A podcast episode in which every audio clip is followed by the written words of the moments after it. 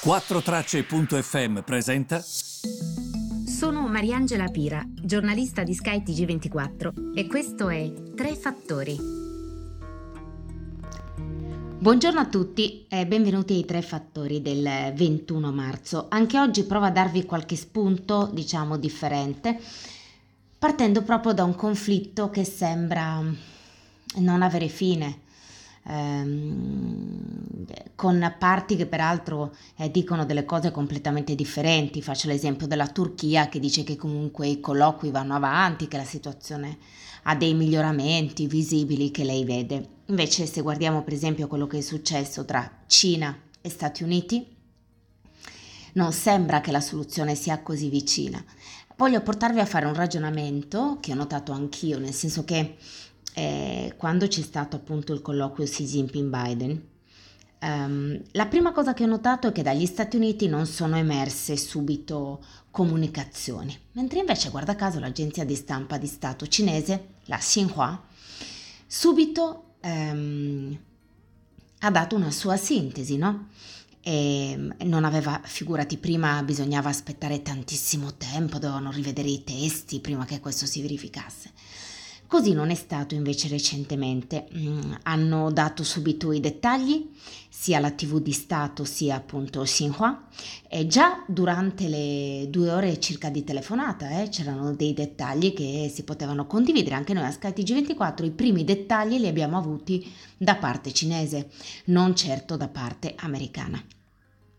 Invece, però, questo è sempre così, il comunicato di Washington è sempre abbastanza parco di dettagli, um, un po' pauperello.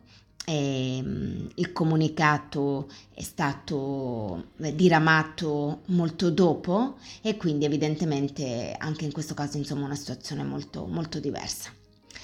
E, um, il, Nell'articolo sostanzialmente che, di cui adesso vi vado a parlare, ehm, che è quello del Global Times, che è considerato spesso eh, e a ragione una delle eh, voci governative principali, la Cina sottolinea come la telefonata sia stata una richiesta da parte di Washington e Biden si sarebbe impegnato su vari punti. Eh, tra cui il fatto che eh, gli Stati Uniti non supportino l'indipendenza di Taiwan. Allora, partiamo da un presupposto, perché vi dico questo. C'è sempre la sensazione che quando parliamo di Cina-Stati Uniti noi guardiamo sempre alla nostra ottica, che ovviamente è molto più vicina agli Stati Uniti, no? E percepiamo ancora oggi la Cina molto distante. Non dico come se fosse Marte, eh, quando fece il viaggio Nixon negli anni settanta, era percepita quasi come appunto Nixon andasse su Marte, ma quasi, va bene? Ancora oggi, eh? Noi invece dobbiamo pensare all'ottica cinese, perché questo anche ci aiuta a capire meglio la situazione. Ehm, se pensiamo come pensano loro, perché vi assicuro che quando loro sentono la descrizione che noi diamo a determinati eventi, secondo me si fanno anche una risata, perché la Cina guarda esattamente al suo punto di vista. Nell'articolo del Global Times dice, il dice Global Times, traduco, eh, Biden reiterated the commitments he made during his virtual meeting with Xi Jinping last November. The U S does not seek a new Cold War with China. It does not aim to change China's system. Um, the U S does not support Taiwan independence, and it has no intention to seek conflict with China. Allora,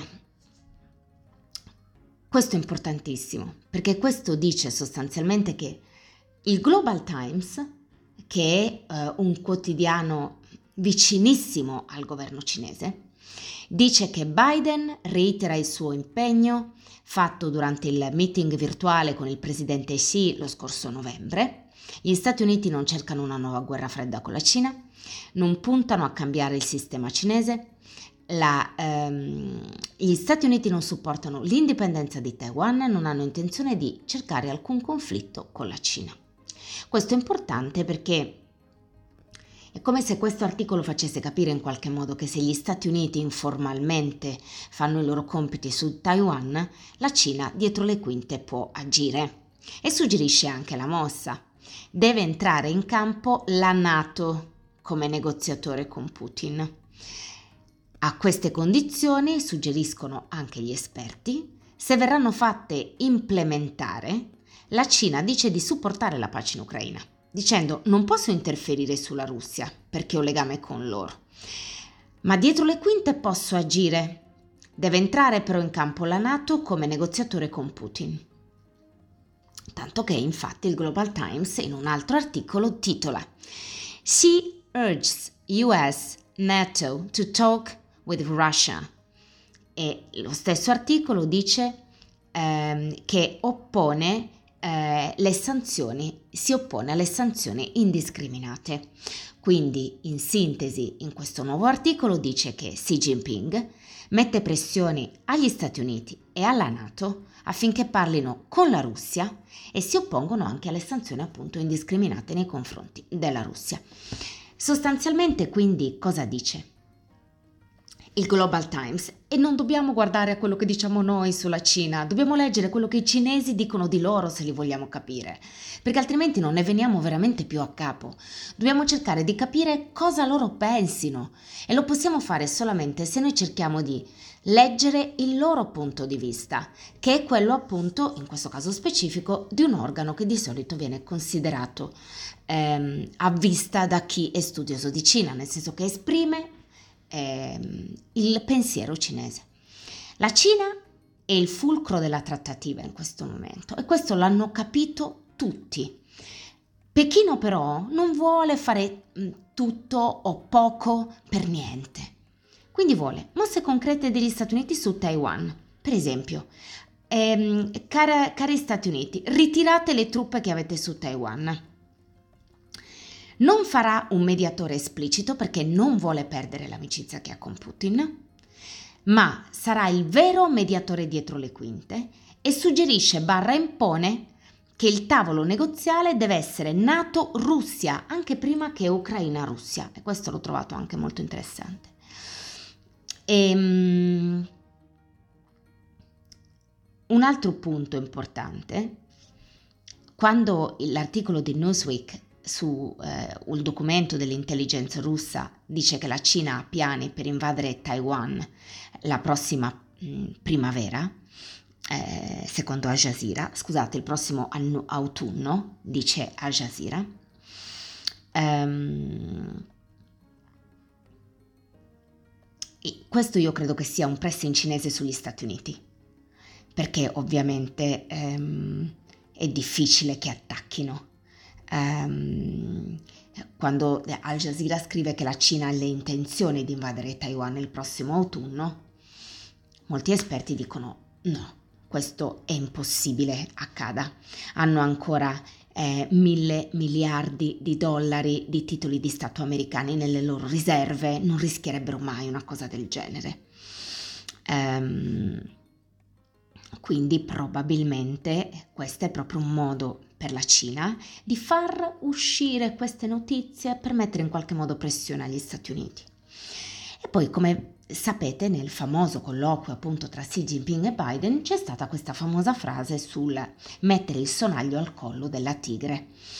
Spetta a chi ha messo il sonaglio al collo della tigre il compito di toglierlo. Ovviamente questa è stata la famosa frase di Xi Jinping in videoconferenza. Quando vi ho detto che prima il Global Times scriveva che comunque si, si impegna a togliere e, o si oppone in qualche modo alle sanzioni indiscriminate nei confronti della Russia, è, è questo, il dettaglio è questo, um, perché comunque, come dire, hai messo tu questo cappio al collo, tu lo devi togliere. Questo era il senso di Xi Jinping. Ho letto anche nei vari resoconti sulla stampa Eh, che eh, molti hanno definito la telefonata di ieri con cautela da parte cinese, nessun impegno nuovo, eh, molta rapidità da parte di ripeto, tivù e agenzia di stampa cinese a dare le notizie. Questo vuol dire che, secondo alcuni, tutto era stato preparato da parecchio tempo. Um, però questo è interessante, perché potrebbe effettivamente anche essere vero. La Cina di fatto è uno stratega. E una mia fonte preziosissima mi ha mandato un articolo del duemilasedici um, che si intitola "L'Ucraina si aggiunge alla nuova via della seta", sedici febbraio duemilasedici, lo trovate come Observer Water Financial Week ed è un articolo. Se voi scrivete su Google "Ukraine joins the Silk Road" lo trovate e guarda questa nuova rotta di comunicazione che vede la Cina e l'Ucraina connesse, lanciata a metà del gennaio del duemilasedici e che era un primo passo per respingere la Russia fuori dal transito dei beni ehm, che vanno appunto dalla Cina, eh, per intenderci, alla Tour Eiffel. Um, e questo è interessante. Perché è interessante? Perché la Cina è stratega, però si trova adesso anche al rischio per il suo mercato europeo, nel breve ad un rischio recessione per l'Europa, che potrebbe anche allungarsi nel medio termine, anche perché guarda dalla cartina quanto è cruciale l'Ucraina per la Silk Road. Guardatelo, la cartina mostra che l'Ucraina per la Silk Road è cruciale, quindi la Cina si trova tra l'incudine e il martello. E chiudo con questo articolo che ha scritto ehm, Antonio Cesarano per il Sole ventiquattro Ore, che ha scritto, ehm, sono delle riflessioni di Antonio Cesarano, eh, riprese da Vittorio Carlini, e, e sostanzialmente Cesarano dice una cosa molto vera, perché qui si guarda soprattutto al ruolo che ehm, il eh, renminbi sta avendo nei confronti del dollaro. Ricordate il mio precedente mh, eh, podcast quando vi dicevo che l'Arabia Saudita accetta i pagamenti in yuan, quando le materie prime di solito vengono pagate in dollari. Questo è già un iniziale e importante passo verso, passo verso un importante cambiamento, quindi questo va ovviamente sottolineato. Ma perché è importante questa, questa cosa? Perché comunque si punta ovviamente ad un rafforzamento dello yuan. Pesa ovviamente il sostegno della banca centrale eh, cinese contro il rialzo dei prezzi. Lo yuan forte eh, evita che ci sia un'inflazione troppo forte, perché la moneta ha valore ovviamente in Cina. E poi imposta, soprattutto alla luce della re- decisione dell'Arabia Saudita, questo crescente uso del renminbi nelle transazioni commerciali. E l'articolo di Carlini ehm, si intitola, inizia dicendo: "Da un lato the dollar is king", il dollaro è il re, con il biglietto verde che, nonostante la rimonta degli ultimi giorni di alcune valute, si è rafforzato nei confronti di tante monete nazionali. Dall'altro il renminbi cinese, il quale, seppure se ne parli poco, è salito proprio rispetto al biglietto verde". Questo è lo scenario che salta fuori anche da queste note di Cesarano, che dice che la Cina, a differenza degli Stati Uniti, sta riducendo i tassi, abbassa il costo del denaro, non lo alza. Quindi il sistema, i tassi con i quali il sistema bancario interno può erogare il credito al mondo delle imprese, si sta espandendo, mentre invece, come sappiamo, la banca centrale americana sta facendo il contrario. Quindi è una situazione che vede, diciamo, due economie molto contrapposte in questo momento, um, però è interessante quello che sta, che sta accadendo. Um, è quello che accadrà soprattutto in futuro. E, tra l'altro, um, quello che fa la Cina, um, come dire, è contraddittorio con alcune decisioni prese anche nel passato: l'ingerenza dello Stato nelle società tecnologiche, lo scandalo di Evergrande, la crisi dell'immobiliare. Insomma, la Cina eh, ha un contesto non facile, deve per forza cercare in qualche modo di um, eh, fare da contrappeso con altre decisioni che sostengano la propria economia. Avere una valuta forte contribuisce a raggiungere uno scopo importante, quello per esempio di non far crescere i prezzi, e, e sicuramente eh, dice sempre Cesarano che c'è anche una eh, ragione di eh, chiaro gusto geopolitico e il maggiore uso della moneta cinese nelle transazioni commerciali. Secondo Swift il renminbi a gennaio è salito al quarto posto e ha scavalcato lo yuan, questo è molto importante, nella graduatoria delle monete più usate nei pagamenti internazionali. E anche alla luce di questo vediamo come la decisione dell'Arabia Saudita sia fondamentale. Bene, sono tante cose, tanti concetti, però cerco sempre di fornirvi più aspetti possibili perché tendiamo sempre a guardare al nostro orticello, ma la realtà è che dovremmo guardare a tutto tondo a quello che sta accadendo, perché in geopolitica economica, soprattutto in queste fasi, si stanno verificando dei cambiamenti importanti i cui risultati probabilmente li vedremo nel futuro. Grazie per avermi seguito e ci riascoltiamo con il prossimo podcast.